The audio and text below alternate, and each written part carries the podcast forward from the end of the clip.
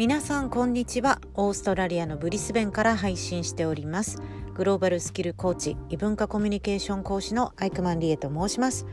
今日もポッドキャストをお聞きいただきましてありがとうございます。はい、えー、今週もですねあの収録がこうギリギリになってしまいまして今また外で携帯の方から収録しています。ちょっといつものねあのオフィスのマイクではないのではい。まあ今週もちょっと一発撮りで頑張っていきたいと思いますので皆さんよろしく最後までお付き合いください。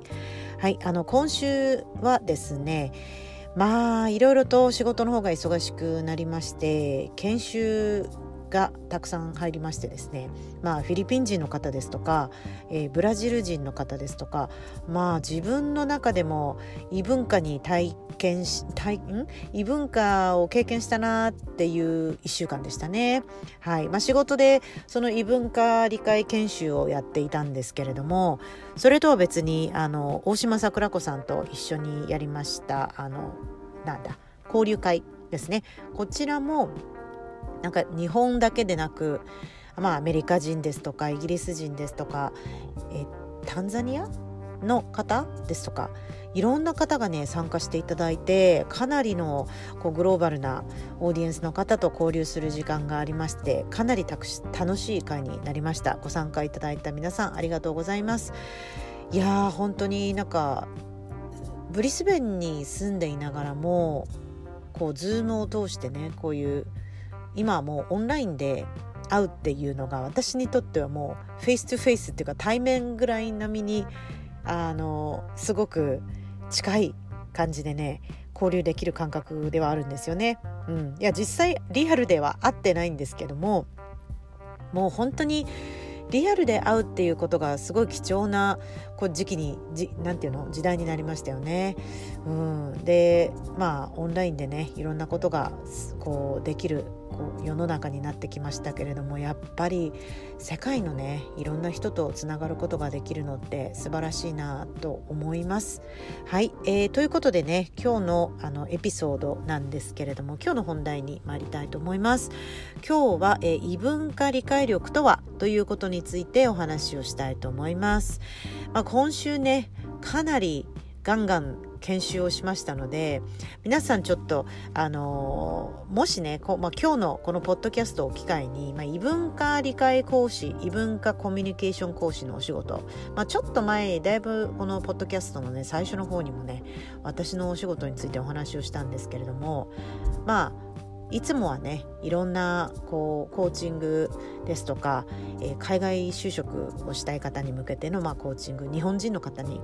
向けてはですねそういった形でこう情報発信をしたりしていますけれども一応本業がですね異文化コミュニケーション講師ということで、えー、まあ例えばオーストラリア人との仕事の仕方だったり日本人との仕事の仕方だったりっていうのを、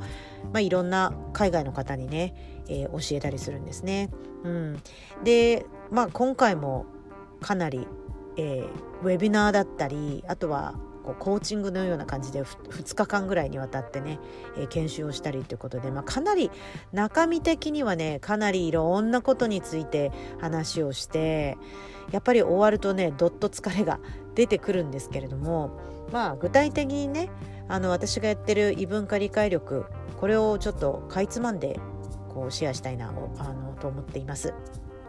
ね、基本まあいつもこの受講していただくクライアントの方ですとかっていうのは大体こう企業のね、えー、研修として皆さん受けていただくんですね。会社の中のそのプログラムとして。でまあ普段なかなかこう個人でも会社でも考えないですよね。その異文化理解力っていうことについて。でもやっぱりねこう海外の人と特定の国の人とこう仕事をしていく時にこの国の人は大体こんな感じなのでこういうことに気をつけた方がいいですよっていうのをねこうギュッと凝縮して1日2日とかこう勉強するとああこういう時はこうしたらいいんだっていうふうに分かるんですよね。うん、だからあの何て言うのかなかなりね自分でこうかなどうしてこの人こうやるんだろうっていうその悩む時間をねすごく省略できるんですよね。うん、で何かまあやっぱり聞け聞きたいことがあれば、まあ、講師のね専門家の人にいろいろ質問できますしまあかなりニッチな内容というか仕事としてはねレアな仕事なんですけれどもすごくやりがいのある仕事ではあります。はい、まあ何て言うんでしょう認知度がなかなかねこう異文化理解講師とかコミュニケーション講師って何？って感じでこう一回言ってもパッと分かってもらえない職業だとは思うんですけれども、まあ、基本的にねやっぱり皆さん海外に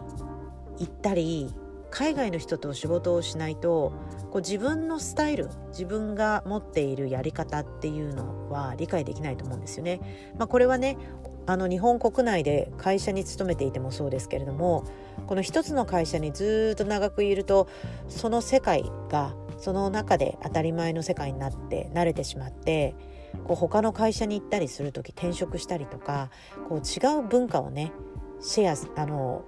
持つ会社だったり組織だったりに移動するとえ？こういうふうにやるんだっていうすごいカルチャーショックを受けると思うんですよね。うん、でそれは別に日本対海外っていうのがまあ普通のこの異文化理解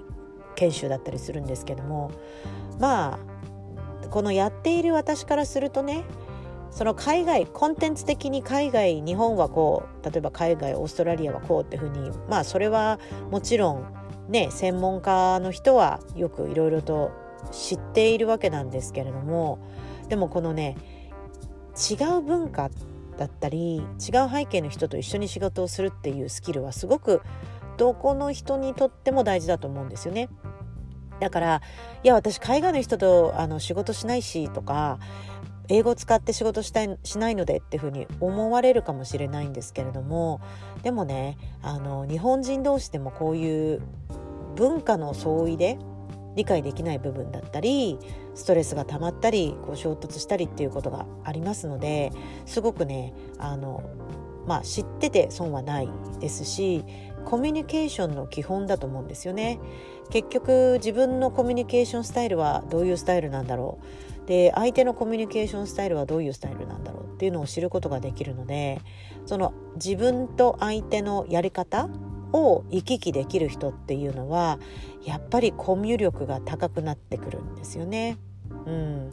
まあそういうわけでそういう研修の中コーチングの中ですとかその中でねやっぱり自分と見つめ合いつつ相手のことを知りつつじゃあどうやってねうまく一緒に仕事をしていくかだったりこうやり方をね自分で具体的にじゃあどうやったらいいかっていうふうに考えたりっていうのをねあの設ける時間があるのでやっぱりこういうのってたまには立ち止まって振り返ってみるのも大事なんじゃないかなと思います。はい、でまあその中でねこう私異文異文化理解力っていうのは、まあ、英語を教えたりするわけでもないですし言葉を教えたりするんではないんですけれどもすごくねでも言葉を学ぶ人とちょっと近いところがあるんですよ。っていうのはまあ日本でもそうですけど英語を学びたいっていう方がすごいたくさんいらっしゃるじゃないですか。でこれはもちろん仕事のね昇進になるから英語を勉強するっていう人もいるだろうし実際海外行かなきゃいけないからじゃあ英語を勉強するっていう人もいるかもしれないんですけれどもやっぱりこうね外国語を学んでいる人っていうのはその大変さを知っているので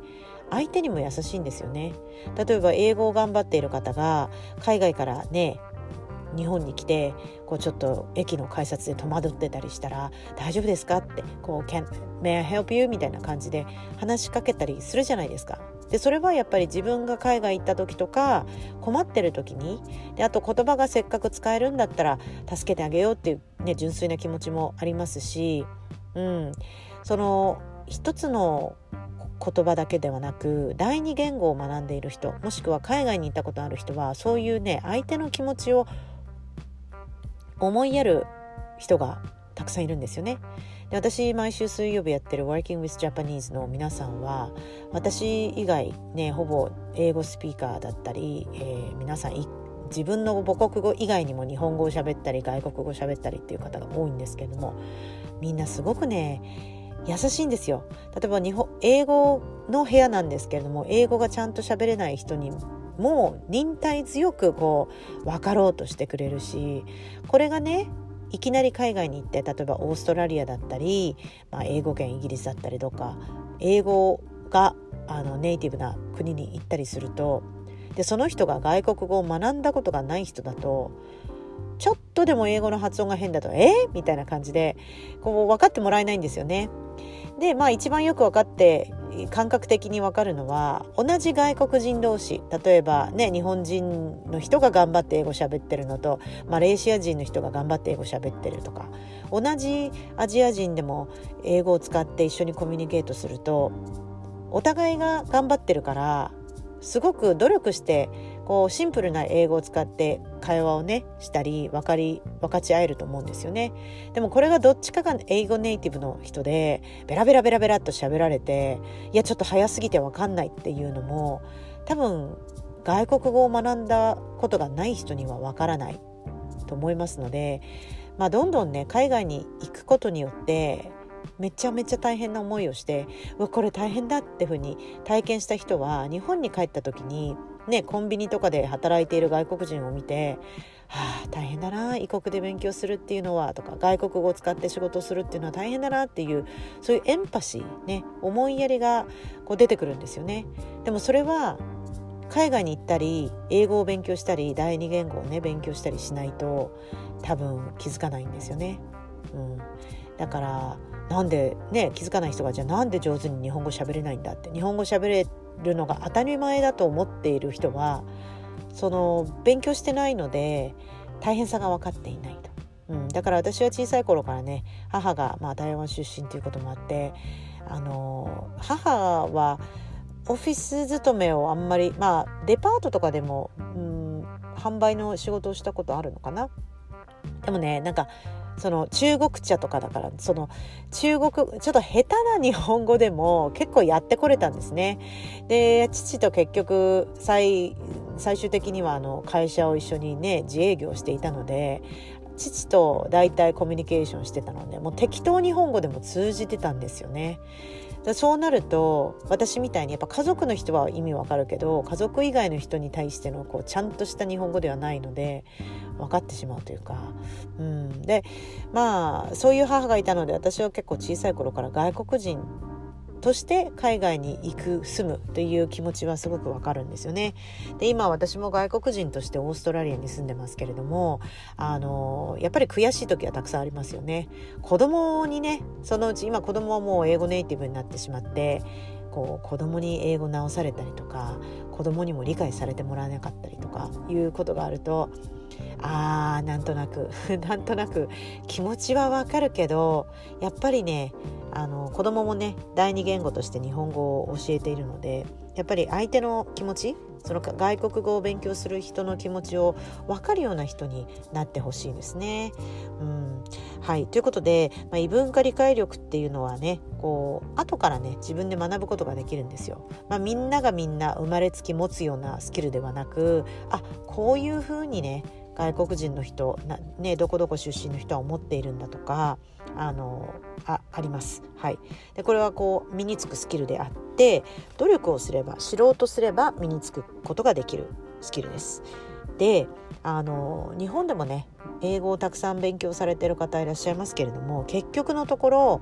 相手の人とのコミュニケーションっていうのは言葉は本当に本当に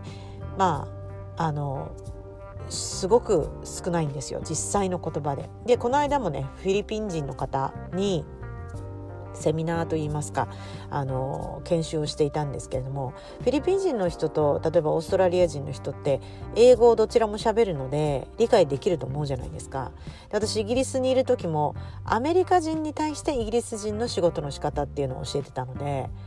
いやえアメリカ人とえイギリス人ってどっちも英語喋るじゃん同じような感覚じゃないのって思うじゃないですか全然違うんですよね。だから結局のところこの私たちね人間がコミュニケーションするっていう時に言葉っていうのはね本当にまあ強いて言えば、まあ、100%あるうちの10%ぐらいだと思いますよ。うん、で10%話せたとしてももし自分が自分の、えー、行動だったり思考だったり、えー、考え方がね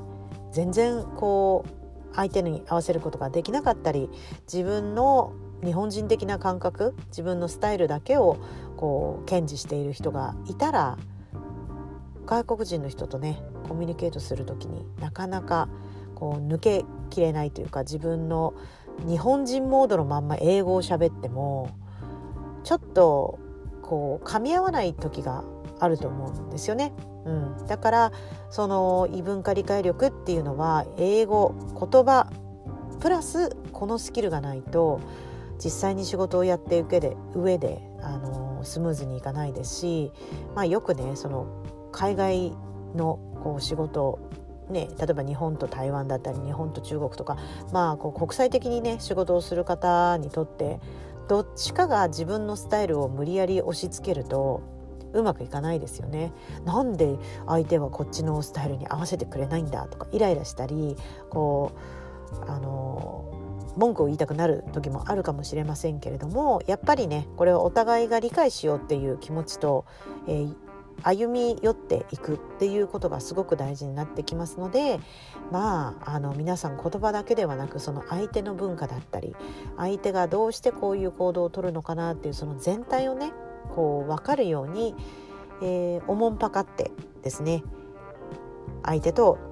相手の国の人と上手にコミュニケーションができるような、まあ、異文化理解力っていうのもすごくあの海外でこれからね仕事をする方にとっては大事なスキルになってきますので、えー、皆さんもしまあ異文化理解力について、えー、コーチングですとかこう教えてほしいっていうことがあればですね是非 DM の方をお送りください。はい、えー、ということでですね今日は異文化理解力について、えー、お話をいたしました。えーと、こちらのねポッドキャスト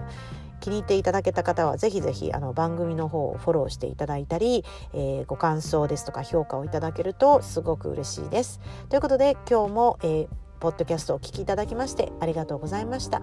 Thank you for listening. See you next time. Bye.